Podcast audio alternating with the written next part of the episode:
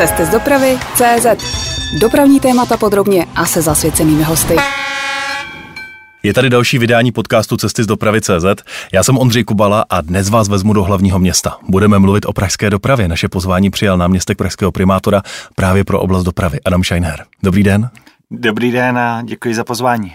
Já jsem si, pane náměstku, vždycky říkal, kolik vlastně dává město ze svého rozpočtu právě do dopravy. Jaká to je část? Tak celkový objem, co se investuje či dává do běžných výdajů v rámci dopravy, tak je až 40 miliard korun, ale to všechno nejde z rozpočtu hlavního města Prahy. 4 miliardy korun eh, jde vlastně z tržeb z jízdného a dalších okolo 7 miliard eh, korun si financuje dopravní podnik eh, investice z vlastního rozpočtu. Takže když to vezmeme, tak je to něco okolo 25 až 30 miliard korun z městského rozpočtu, což je vlastně téměř více než třetina rozpočtu. A to číslo je už ovlivněné loňskou pandemí? Nižší tržby a podobně, nebo to je tak nějak průměr za ty poslední roky? To číslo je ovlivněné pandemí hlavně v tom, že jsme se snažili snižovat běžné výdaje, ale chtěli jsme udržet investice, tak aby i v rámci této krize jsme národní hospodářství svými investicemi v rámci hlavního města Prahy podporovali, mm. protože si uvědomujeme, že jsme jedním z největších investorů v rámci republiky a myslíme si, že je důležité nepřerušovat investice. Ostatně v dopravě to už jednou bylo za jednoho jednoho ministra dopravy a myslím, že to vedlo vlastně ke katastrofálním důsledkům pak na několik let. Doprava je jednou z oblastí, kde se právě ta pandemie, kterou zažíváme teď ve třetí vlně, podepsala ze všeho nejvíc. Ve veřejné dopravě chybí tržby, omezovaly se výkony, to, co najezdí autobusy, tramvaje, ale to vlastně jenom uspoří variabilní náklady, protože odpisy běží pořád dál za vozidla, která stojí v ten okamžik v garáži. Tak jak velký vlastně je ten covidový výpadek? Tak eh, v loňském roce to bylo něco okolo poloviny z těch tržeb to, co jsme ušetřili na výkonech, tak se zase utratilo za to, mm-hmm. že jsme museli navýšit eh, náklady například v rámci dezinfekcí, v rámci nějaké bezpečnosti covidové a já doufám, že to již bude brzy za námi a že se zase vrátíme k normálu. Vy jste už mluvil o investicích před okamžikem. Tak co tohle všechno bude znamenat, když si to vezmeme nižší tržby, nižší příjmy města? Protože město bude bojovat také s tou nižší příjmovou stránkou rozpočtu. Co to bude znamenat do budoucna pro pražskou dopravu? Znamená to, že se třeba některé plány budou muset odložit, že se bude méně opravovat ulic? Já doufám, že ne. My zatím skutečně chceme jít, jak jsem řekl, tím směrem maximálně snižovat třeba běžné výdaje, ale nesahat na investice. A doufám, že nám v tomhle velice významně pomůže vyhlášený program od Evropské unie, Národní plán obnovy, a tím, že budeme moci spolufinancovat své investice a vlastně dostaneme dostatek zdrojů na všechny projekty, které máme v plánu. A vy mluvíte o těch běžných výdajích. Znamená to třeba i omezování výkonu? To znamená snižování počtu spojů? Jednalo se o snižování počtu zaměstnanců, jednalo se o mírné, řekněme, ne snižování počtu spojů, ale spíše se eliminovali jednotky spojů, které nebyly vůbec vytížené a bylo to spíše jakoby nějaké kosmetické upravení, tak aby jsme skutečně nastavili efektivitu. Ale během pandemie jsme vlastně reagovali vždycky ze dne na den, podle toho, kolik cestujících jezdilo. Takže když jich jezdilo pouze 20%, tak eh, jsme ty spoje museli mít mnohonásobně omezenější, než je za běžného provozu. A nebo mnohonásobně, ono je to asi o 20% byl snížený provoz.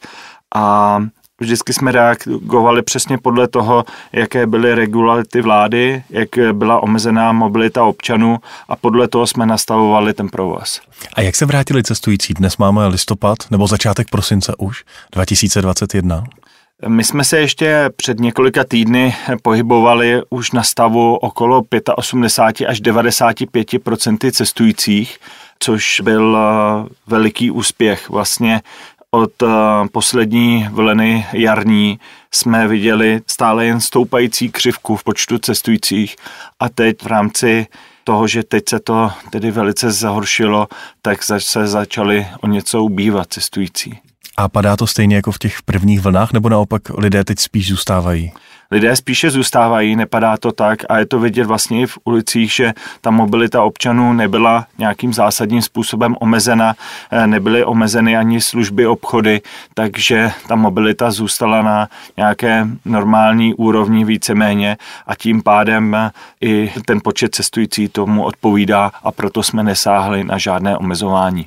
Když bychom se teď spolu podívali do budoucnosti, na pražskou dopravu, jak už tu silniční, tak tu veřejnou v dalších deseti letech. Kam vlastně jakoby, tohle všechno směřuje i to, co děláte vy?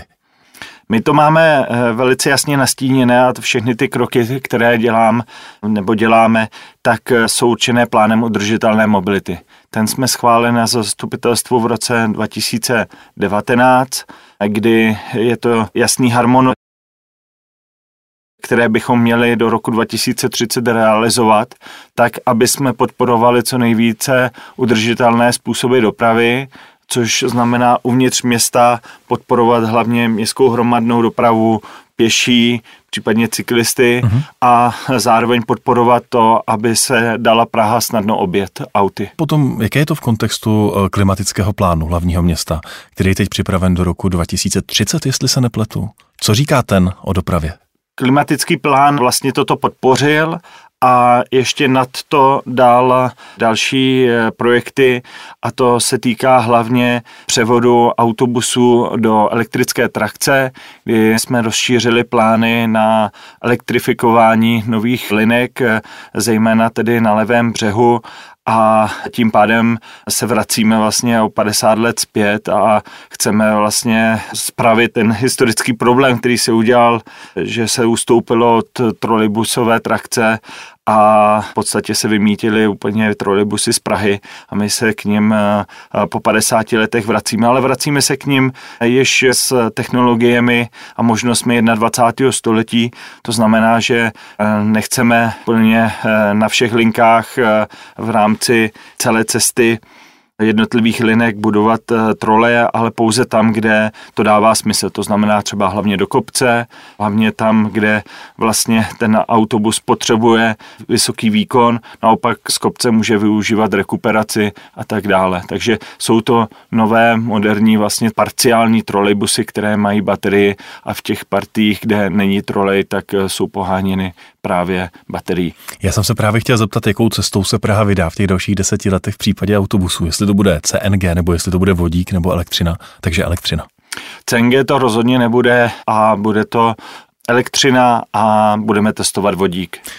Jak ten test bude vypadat? Máte nějaký konkrétnější plán na jakou čerpací stanici nebo první vodíkové autobus? Máme zde první čerpací stanici, plnící stanici na Barandově, což je blízkosti linky 176, myslím, a tím pádem eh, jsme na této lince chtěli příštím roce testovat první vodíkový autobus eh, ve spolupráci se Škodou Transportation.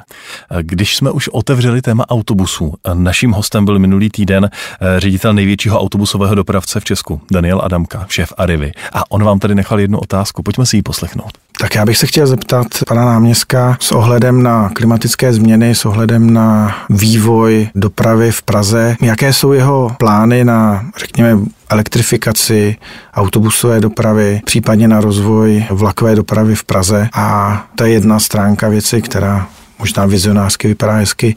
Na druhou stranu, jak to ufinancovat. Tak na tu část elektrifikace autobusového provozu jsme už odpověděli. No ale co s tím financováním? To je docela drahá legrace, není? Je to samozřejmě dražší, ale já si myslím, že tak jak eh, jde rozvoj města, rozvoj technologií, tak eh, si musíme uvědomovat, eh, že cestující potřebují taky nějaký komfort a i občané, kudy ty linky provozujeme, tak potřebují také své životní prostředí a tím pádem si myslím, že jak z hlediska komfortu, hluku, emisí, tak je to ta cesta, kterou se máme vydávat a, a za tu cenu to stojí. Jaký bude vlastně tedy podíl elektrických autobusů v Praze, třeba v těch dalších deseti letech? Existuje nějaké cílové číslo, kam chce Praha dojít? My bychom chtěli do roku 2030 dojít eh, k nějakému procentu okolo 40. Když mluvíme o autobusech, v dopravě autobusové je v Praze dominantní pražský dopravní podnik a některé drobné linky zůstávají i soukromým dopravcům. Eh, jak to bude v dalších letech? Bude existovat stále ten mix eh, i na městských linkách? Ano, stále to tak ponecháme v tom samém poměru. Dnes je to asi poměr 89 k 11, takže to chceme ponechat.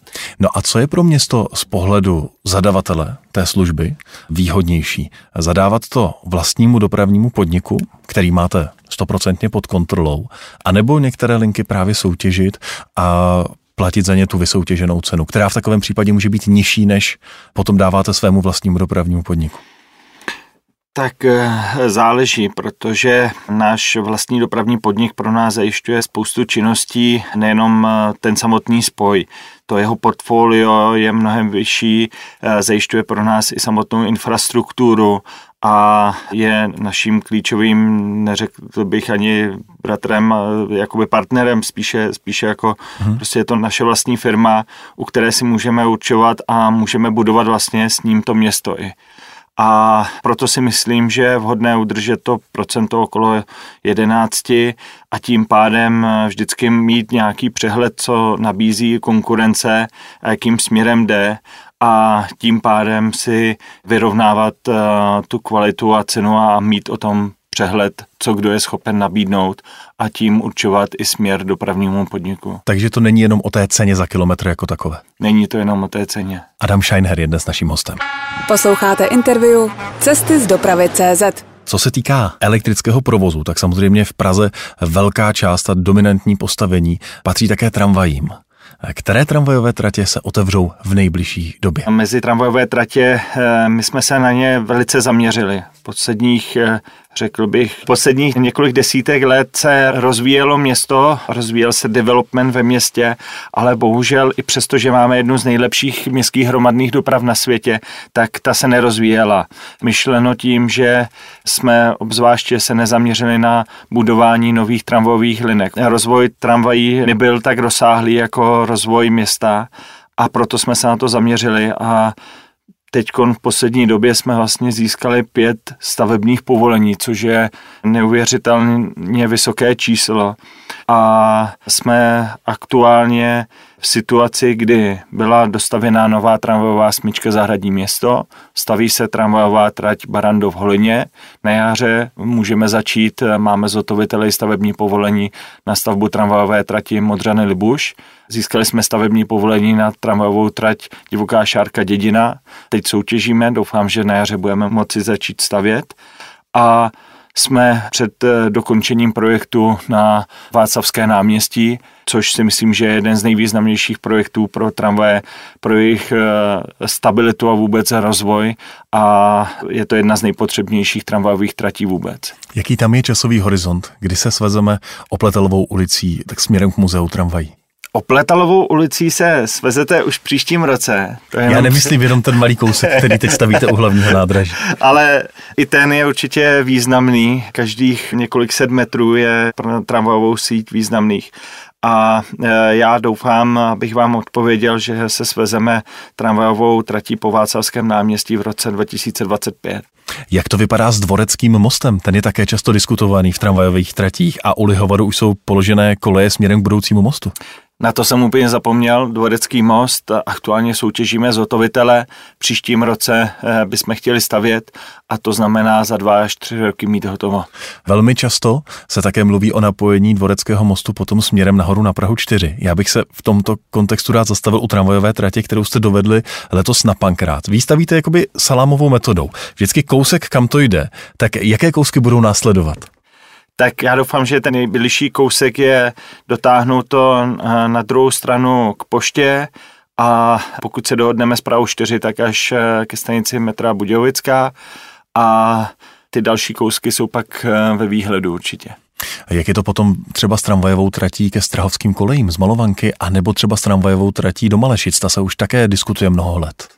Eh, tramvajová trať Malovanka Strahov aktuálně prochází posouzením v rámci zjišťovacího řízení EIA, takže budeme mít z toho výsledky, zda eh, musíme jít eh, do velké EIA či ne. A jakmile EIA bude vyřešena, tak můžeme začít projektovat. A třeba Malešice? Malešice to je spíše až v dalším výhledu. My teď chystáme první krok a to je tramvajová trať skrz nákladové nádraží až k Jarovu. Teď je vybrán zhotovitel projektové dokumentace a začínáme projektovat.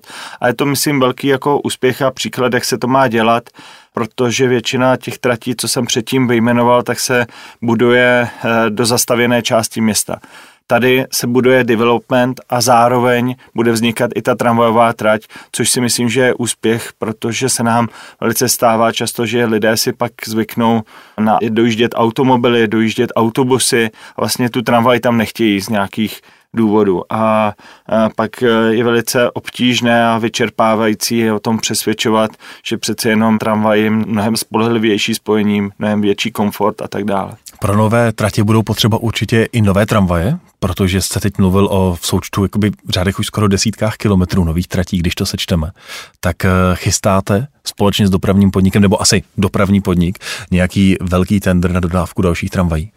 Chystáme s dopravním podnikem, já sám jsem vlastně i předseda dozorčí rady dopravního podniku a my máme výhled, že v národním plánu obnovy by mělo být podpořeno 20 až 22 tramvají nových pro Prahu. Uh-huh. A to znamená, že my se připravujeme, aby jsme vypsali takovouto soutěž a ten výhled, co Praha bude v následujících letech s tím rozvojem tramvajových tratí eh, potřebovat, je až 186 nových tramvají v následujících, eh, řekněme, deseti letech takže ta soutěž by měla být připravena tak, aby umožnila vlastně vysoutěžit třeba až takové množství.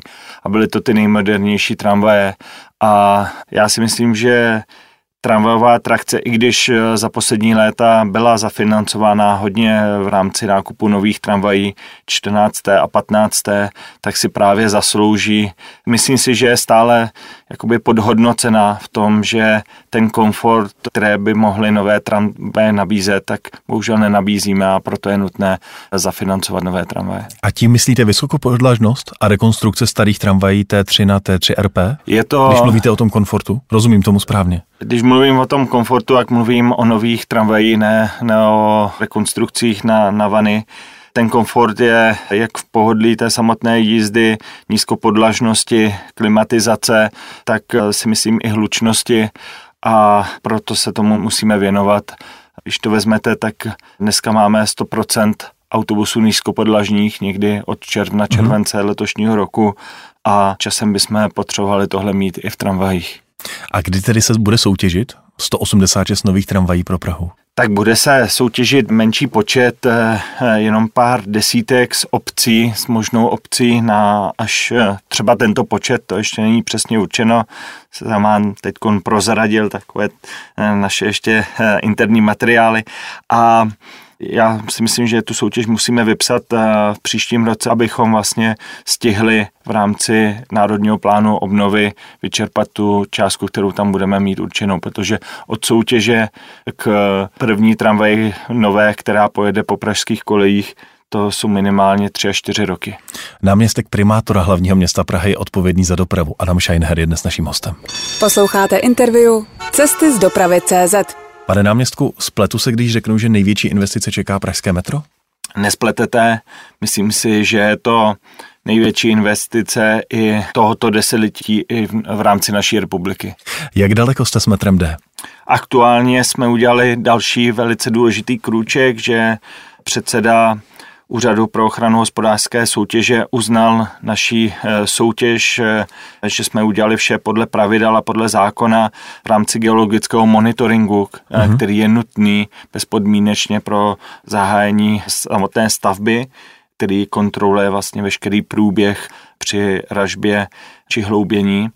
A tím pádem máme vysoutěžené všechny nutné zhotovitele, Máme nějaké malé dílčí stavební povolení a čekáme na to nejdůležitější na hlavní stavbu, které bylo vydáno nepravomocně v červnu tohoto roku. Bohužel jedna paní se proti němu odvolala a vysí to nyní na ministerstvu dopravy, aby o tom odvolání rozhodlo.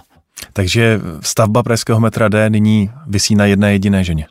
Ano, přesně tak. Já jsem se s ní snažil několikrát domluvit a bohužel ona si myslí, že rozvoj města už byl zastaven a že už by dál se neměl rozvíjet. Jak bude vypadat finální trasa? Metra D. Docela dobře je známý ten úsek z Pangráce kolem Krské nemocnice směrem k Písnici, kde by mělo být i depo. A jak to vypadá s úsekem potom z Pankráce směrem právě do centra Nusle Vinohrady? Jasně je rozhodnuto, že má dále pokračovat z Pangráce přes eh, náměstí Bratří Sinku na náměstí Míru. To je již eh, i v projekční fázi mm-hmm. a určitě by mělo dále pokračovat na hlavní nádraží tam si myslím, že možná byla udělána historická chyba, že se tam linky metra neprotínaly. A nyní zpracováváme strategii rozvoje pražského metra, kde bychom měli určit, eh, kam dále by metro D mělo vést a jaký by měl být rozvoj třeba jiných linek. No, když mluvíte o té vizi rozvoje dalšího, na které pracujete, já si pamatuju ještě z 90. let takové zelené plánky, na kterých byla nakreslená i okružní linka E, je to úplné sci-fi, nebo třeba jednou Praha bude mít i takové spojení? Třeba jednou bude mít i takové spojení a já bych se teď věnoval hlavně metru D a jakmile odpíchnem to, tak se můžeme věnovat dalším vizím. Metro D by mělo být už plně automatizované, tedy bez strojvedoucích, ale už se tolik neví o tom, že připravujete také přechod červené trasy C na plně automatizovaný provoz. Jak tady jste daleko? Tak eh, my to připravujeme tak, aby až budeme soutěžit eh, technologickou část eh, metra D, aby se zároveň soutěžila i technologická část metra C. Uh-huh. Dává to obrovský smysl ve spoustě synergií. Jednak ty linky jsou sami provázané, budou tam mít i propojovací tunel, kudy se budou moci vlastně soupravy zavážet do jednotlivých linek a pokud zprovozníme třeba jenom nejdříve nějaký dílčí úsek metra D, což znamená nyní máme plánu hlavně Pangrác Nové dvory, uh-huh. tak eh, budeme moci využívat i depo, které je na C a tím tam mít vlastně obě dvě soustavy vlastně naprosto stejné. Zároveň eh, z C bychom mohli přesunout vagóny na jiné linky, na Ačko nebo Bčko, a tím eh, nahradit vlastně staré ruské soupravy, které by mohl, musely jinak projít velmi nákladnou rekonstrukcí. Takže vlastně, když jsme se koukli z toho dlouhodobého hlediska v následujících 20 letech, co dává tu nejlepší ekonomickou efektivitu, tak to bylo právě zároveň eh, s D soutěžit i nové soupravy pro C, tím vyřešit i náhradu starých ruských souprav. Dopravní podnik má, pokud se nepletu, za sebou letos tržní konzultace právě na ten automatický systém pro metro. Jaký byl zájem ze strany výrobců? tak zájem je obrovský od eh, celosvětových eh, výrobců a já se na tom moc těším a myslím si, že vlastně to, co se podařilo nám s Petrem Dolínkem vlastně prosadit eh, do zákona, že v České republice může být provozováno samoobslužné metro nebo samoobslužný vlak, tak, takže tím krokem správným. Když bychom se podívali ještě na právě ty jednotlivé linky, tak eh, počet vozů metra C určitě nebude stačit na linky A i B dohromady. Tak eh, počítáte s tím tedy, že jedna linka bude nahrazena zcela a na té druhé část těch ruských vozů právě bude procházet rekonstrukcí, jak jste zmiňoval? to je už složitější otázka. Jsou tam eh, soupravy, které jsou v různém technickém stavu, uh-huh. prošly různými rekonstrukcemi, takže vždycky by se nahrazovaly ty nejstarší soupravy, které by musely projít tou rekonstrukcí a tím pádem se vlastně vždycky využije do maximálna to, co v majetku máme. Na železnici, pokud se přesuneme z metra na koleje, které jsou na povrchu, jste tento týden vyhlásili vítěze soutěže na provoz dvou městských linek, stávající S49 a nové S61. Poprvé budete mít smlouvu v systému pražské integrované dopravy s RegioJetem. Tak na co se mají cestující těšit? Cestující se, ještě eh, jenom řeknu, že Zatím eh, je to nepravomocné, musíme počkat 14 dní, pak můžeme teprve podepsat smlouvu. Uh-huh, rozumím. A eh, cestující se můžou očekávat kompletně novou železniční městskou linku, což si myslím, že Praha dlouhodobě zaostávala v tom, že nevyužívala vlastně potenciál železnice k tomu, aby přepravila cestující po svém území. I přesto, že vlastně železniční doprava v rámci Prahy je nejrychlejší, dosahuje průměrné rychlosti až okolo 49 km. To neuděláme na autobusech, na tramvajích, ani na metru to neuděláme. A zároveň, když si spočtete, kolik je tu kolejí, tak eh, jich tu máme něco okolo 160 železničních kolejí, 150 tramvajových kolejí, takže... Kilometry myslíte? Kilometrů kolejí tak tramvaje ale přepraví denně něco okolo 1,2 milionu cestujících a v rámci železnice, v rámci Prahy přepravíme něco okolo 170 tisíc. A když se kouknete na systémy, které známe z německých zemí, které velice využívají železnici pro přepravu lidí eh, po městě, jak ten potenciál je tam obrovský. Je to v podstatě, jsou to takové menší linky metra, hmm. nebo u nás bych to nazýval ty linky, že to můžou být menšími linkami metra. A my tím, že jsme vybrali teď nového dopravce, tak jsme vybrali zároveň kompletně nové vozy, které budou kapacitnější, než jezdí dnes na lince S49, budou kompletně nízkopodlažnění se všemi nízkopodlažními nástupy, budou tedy méně hlučnější, bez emisí a poskytovat veškerý komfort jako nová železniční vozidla. Nepletu se, pokud řeknu, že RegioJet eh, je teď vybrán nepravomocně jako vítěz s polskými elektrickými jednotkami od PESy? To ještě není eh, finálně určeno, jaké jednotky tam eh, nám nabídne. Za nás je jasné, aby splňoval eh, standardy kvality pražské integrované dopravy, které jsou jasně napsané a ten výběr samotné jednotky tak bude pak ještě na něm. Celá řada nových zastávek by měla vzniknout na lince S61. Hostavice, Jahodnice, Jiráskova čtvrť, ale také třeba depo Hostivař jako nový přestupní uzel. Ty zastávky budou všechny hotové do dvou let, než ta linka vyjede?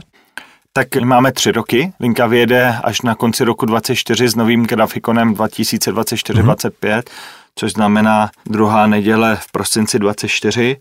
A u těch zastávek jsme obzvláště Jehodnice, Jihráskova čtvrť a Hostavice, Hostavice tak ještě. jsme, že máme dokumentaci pro stavební povolení, takže skutečně... To, tam jste blízko. Tam jsme blízko a u Depa Hostivar se doufám, že to také doženeme.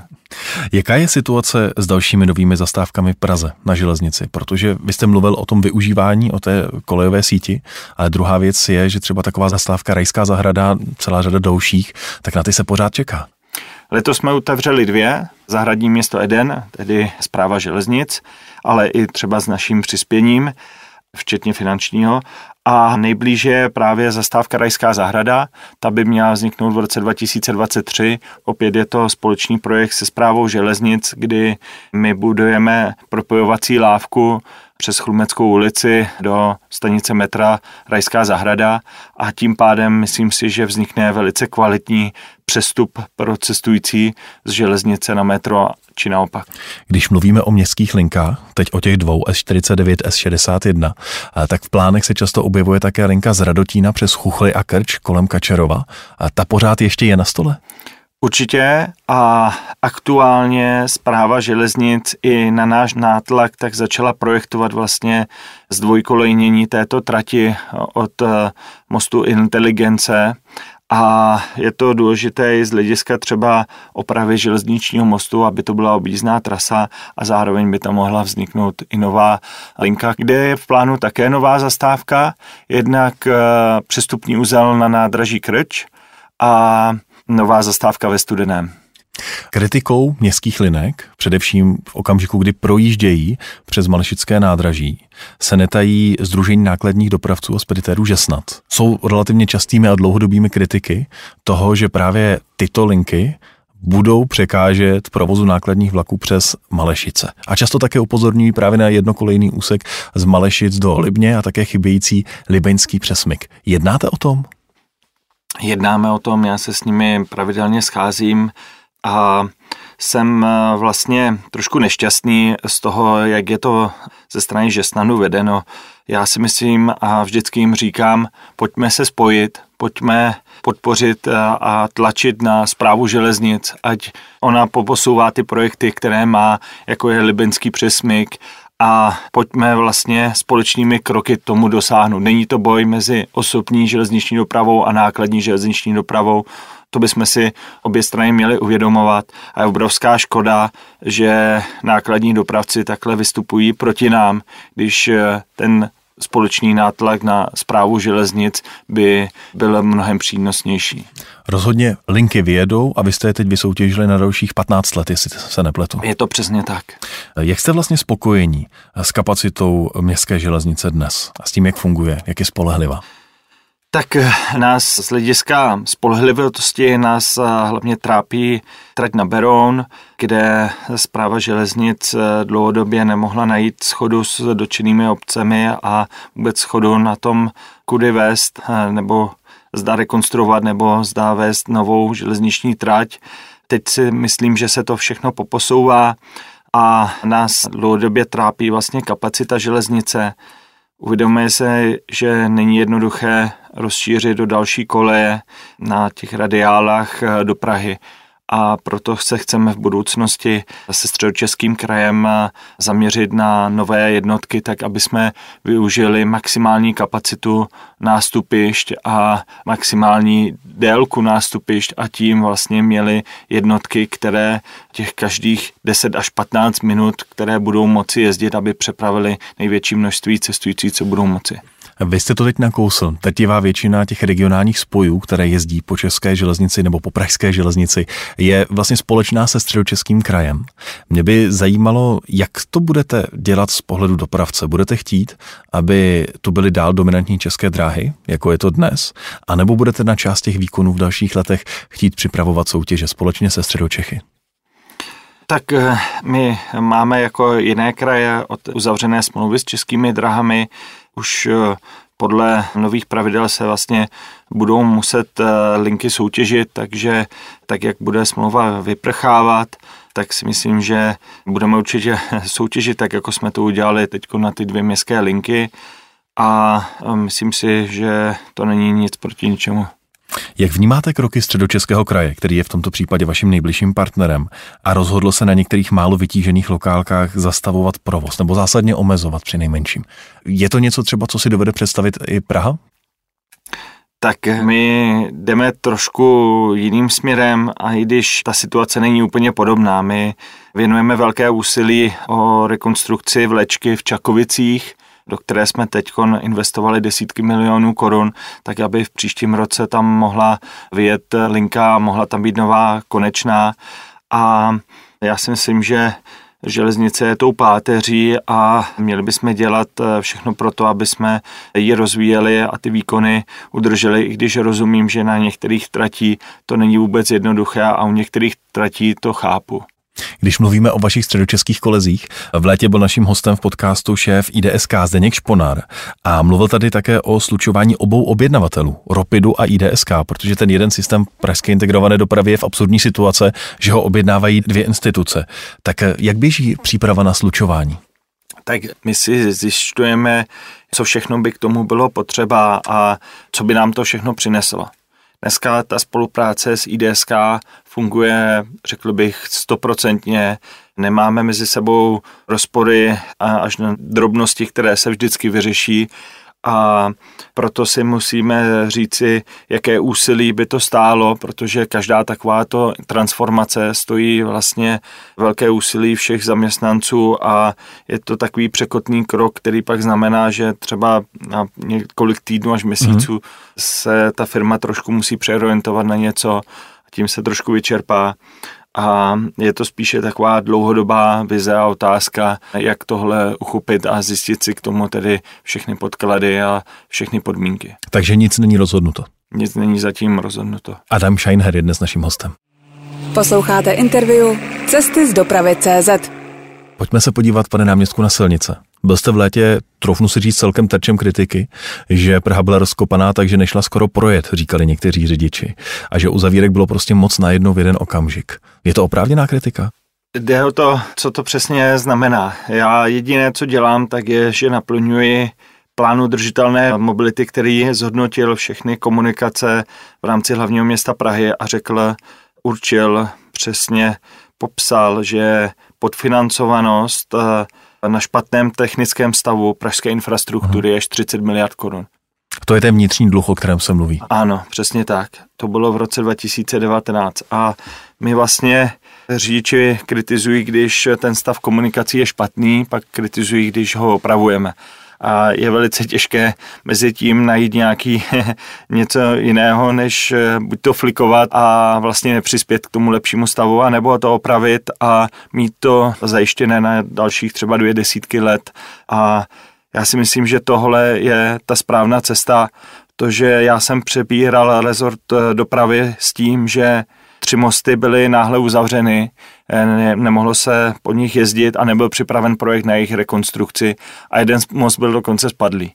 Nyní takový most nemáme ani jeden a tím pádem si myslím, že i z hlediska bezpečnosti je důležité se věnovat rekonstrukcím a ostatně to dělám jenom pro ty řidiče, aby měli spolehlivou infrastrukturu a vždycky bohužel každá rekonstrukce sebou nese dopravní omezení, za to se omlouvám, ale bez toho to nejde. Ale já si myslím, že je lepší to přetrpět a pak si jezdit po té nové kvalitní silnici. Vy jste nakousl téma mostů, právě Libeňský most a náš, váš názor na to je, že se nemá bourat, ale rekonstruovat, vás myslím přivedl do politiky. Opravte mě, jestli to tak není. Je to tak. Tak eh, jak to vypadá s Libeňským mostem? Jak je daleko připravovaná rekonstrukce? My jsme připravili eh, všechny podklady pro rozhodnutí, jakým způsobem a zda je skutečně ta naše prvotní idea správná rekonstruovat most. A udělali jsme řekl bych, v rámci republiky unikátní zatěžovací zkoušky, kdy každý pilíř Libeňského mostu byl zatížen až 550 tunami a přitom tam projížděly tramvaje až 60 km rychlostí. A zjistilo se vlastně, že ten stav hlavní nosné konstrukce odpovídá přesně tomu, jak byl most navržen v roce 1924 a v roce 28 postaven a že konstrukce se chová přesně tak, jak má. Proto je ale důležité ale ji opravit, rekonstruovat a zamezit dalšímu chátrání té konstrukce a ty řekněme, z architektonického hlediska nepodstatné eh, navazující konstrukce, které nejsou přes Vltavu, ale jsou na předmostích, tak eh, ty zbourat a naopak rozšířit most přes Rohanský ostrov protože to je záplavová oblast a dnes je tam hráz a tam je vhodné vlastně vybudovat, hmm. řekněme, prodloužení Libenského mostu, tak aby eh, při zvýšení hladiny Vltavy eh, tam voda volně protékala a nezatékala do čtvrtí, jako jsou Holešovice a Karlín. No a mě by zajímalo, jak daleko je příprava rekonstrukce? My jsme vyhlásili soutěž a aktuálně jsme před eh, vyhlášením vítěze na zakázku Design and Build, což znamená zotovitele, který navrhne přesný způsob rekonstrukce a zároveň ji provede. Velmi často se také mluví v Praze o špatném stavu Hlávkova mostu. Tam už bylo několik i různých omezení, teď jste ho předláždili, možná i izolovali, nevím, nejsem technik. Tak eh, jak to vypadá s ním a kdy se bude rekonstruovat? Tam, eh, když jsem eh, přebíral vlastně v most, tak tam byla velká neschoda s památkáři, byla tam navržená demolice všech oblouků. Eh, my jsme provedli podrobné diagnostické zkoušky, podobné jako na Libenském mostě, včetně zatěžovacích zkoušek a našli jsme způsob, jak i tento most rekonstruovat, ten je památkově chráněný. A nyní se připravuje dokumentace pro územní rozhodnutí, to, co jsme tam nyní provedli, tak je dočasná oprava. Provedli jsme opravu odvodnění a vozovky, ta bude ještě dokončena na jaře příštího roku. A my jsme v posledních třech letech provedli diagnostiky těch mostů přes Vltavu, které jsou v horším technickém stavu.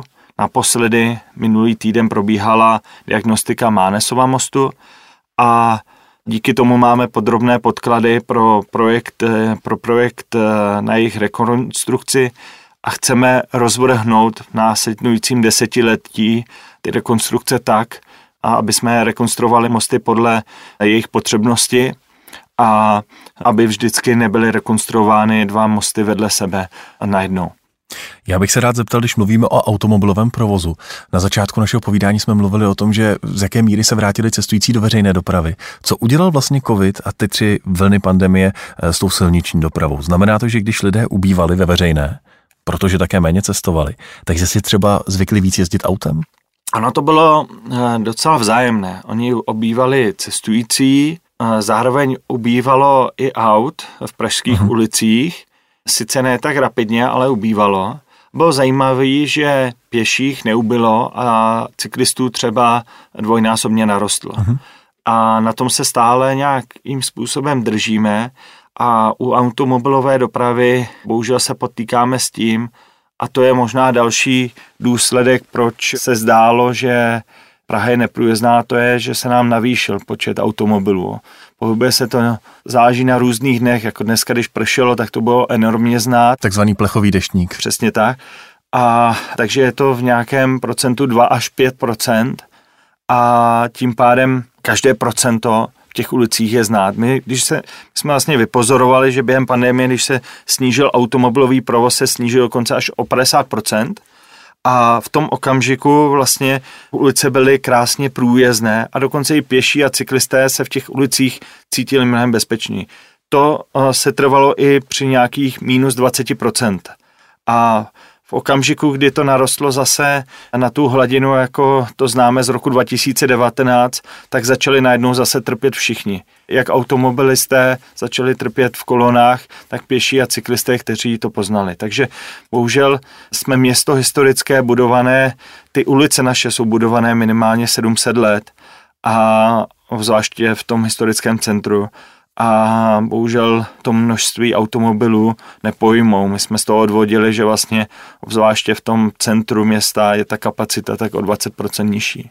Jaké velké investice nebo největší investice chystáte právě v té silniční dopravě na příští rok? Když byste měl vyjmenovat pár z nich. tak eh, v rámci ta nejvýznamnější investice je rekonstrukce Brandovského mostu. Je to vlastně nejdůležitější most eh, v České republice a spousta lidí vlastně říká, proč do toho jdu, ale já do toho musím mít, protože ten stav toho mostu je to most podobný jako Trojská lávka nebo v Janově. Předpjatá eh, konstrukce, před, představte předpjatý si, beton. Předpjatý beton, představte si, že tam jsou prostě lana uvnitř toho betonu a my přesně nevíme, v jakém stavu jsou a každý most musí pro 30 letech minimálně projít rekonstrukcí. Tahle konstrukce už je stará 37 let takže je na čase, každý se toho obával.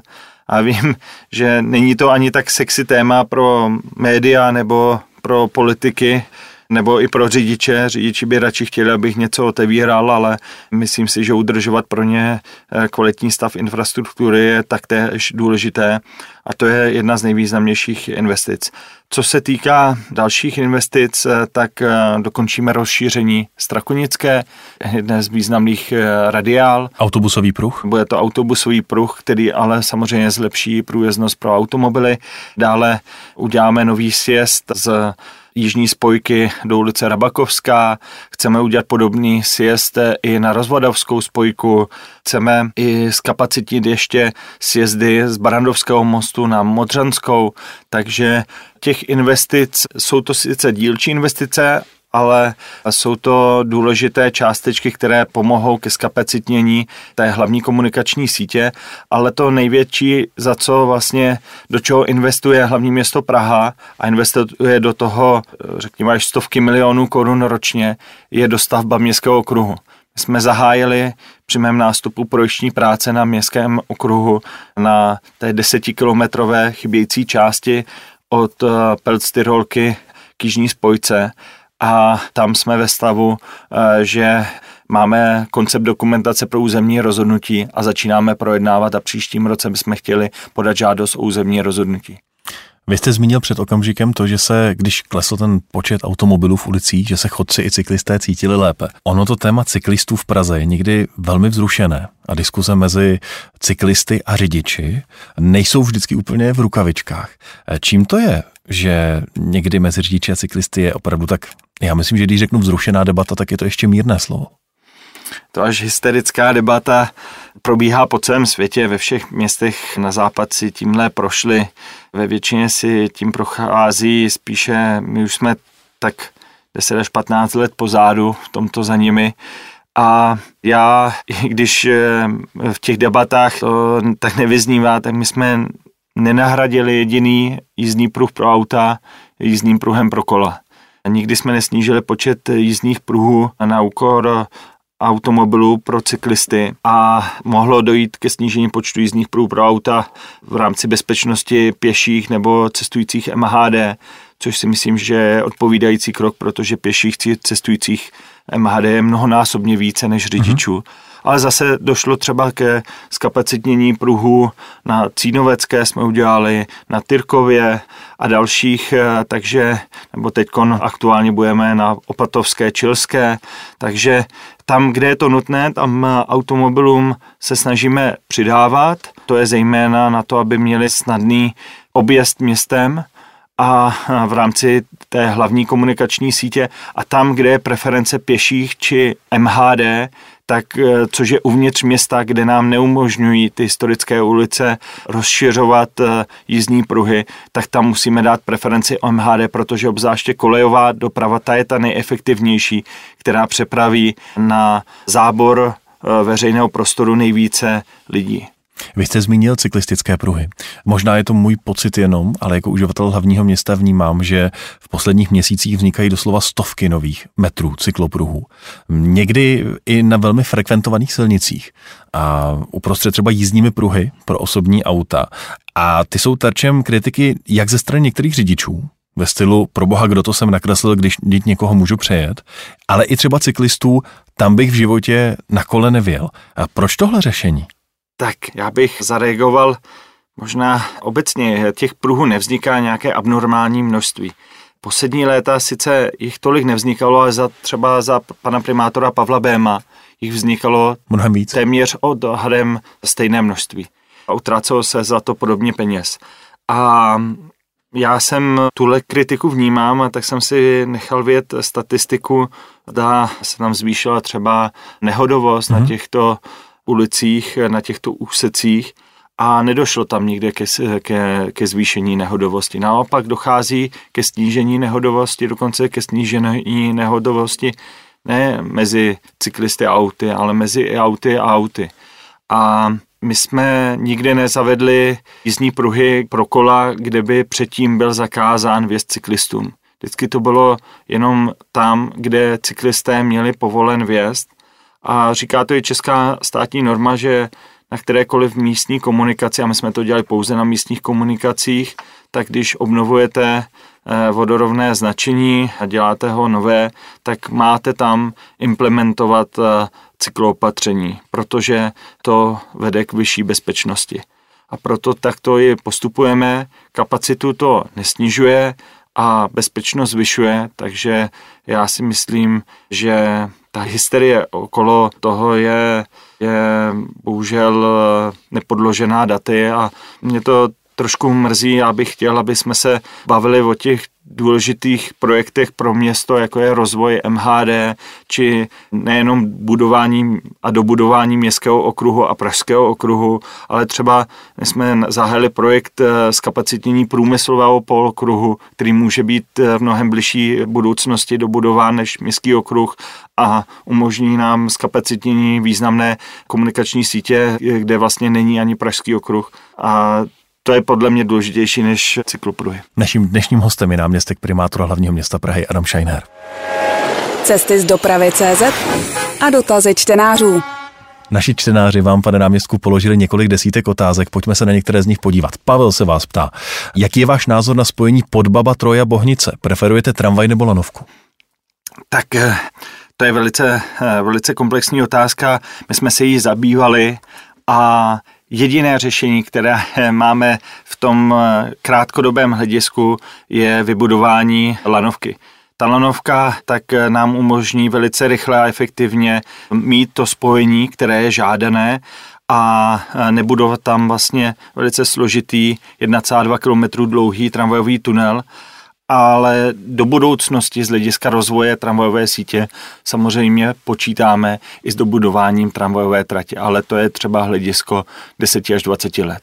Eh, čtenář Caracas se vás ptá, co brání vést novou linku S61, o které jsme tu mluvili.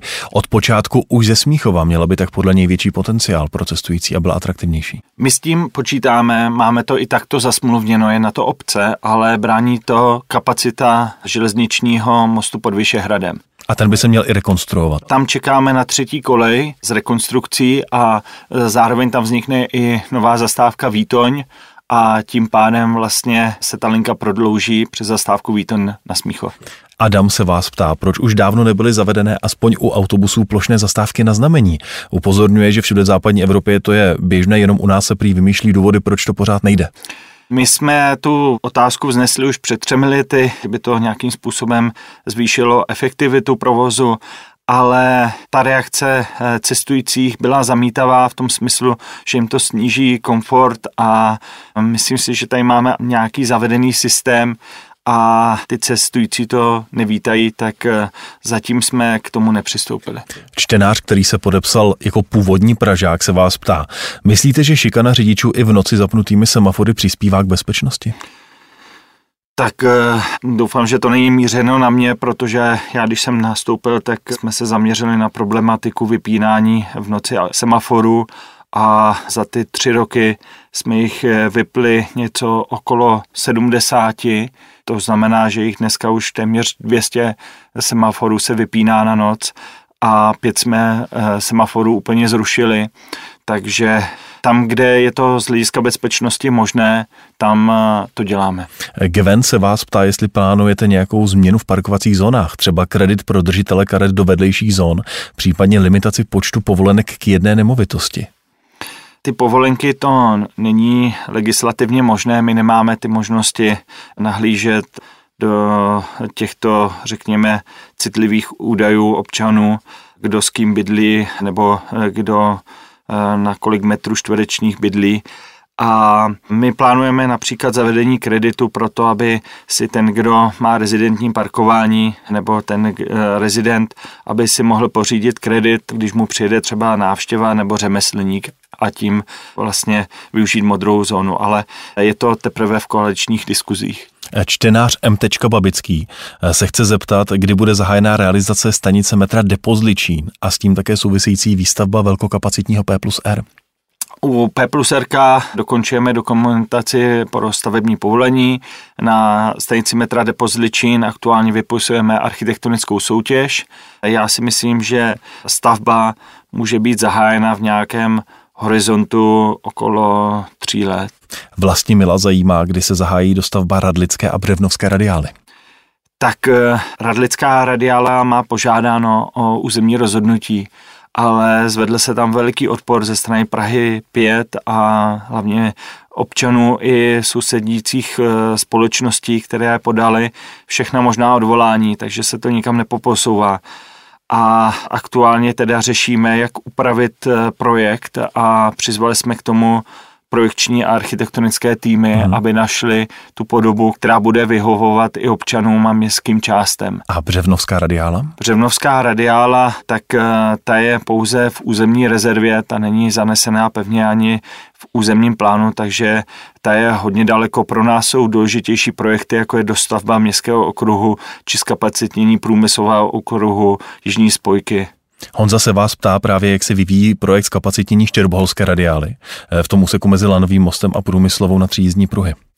My plánujeme zkapacitnění eh, nejenom štěrbolské radiály, ale i jižní spojky v několika úsecích. I v tomto tak eh, aktuálně běží projekční práce.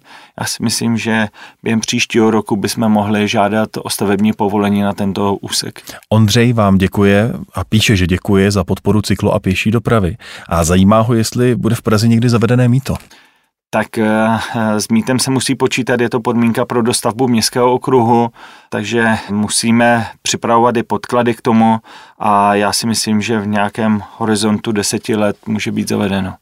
Úplně na závěr bych se vás chtěl zeptat, vy jste studoval strojní inženýrství a fyziku. Jak vás napadlo jít do politiky?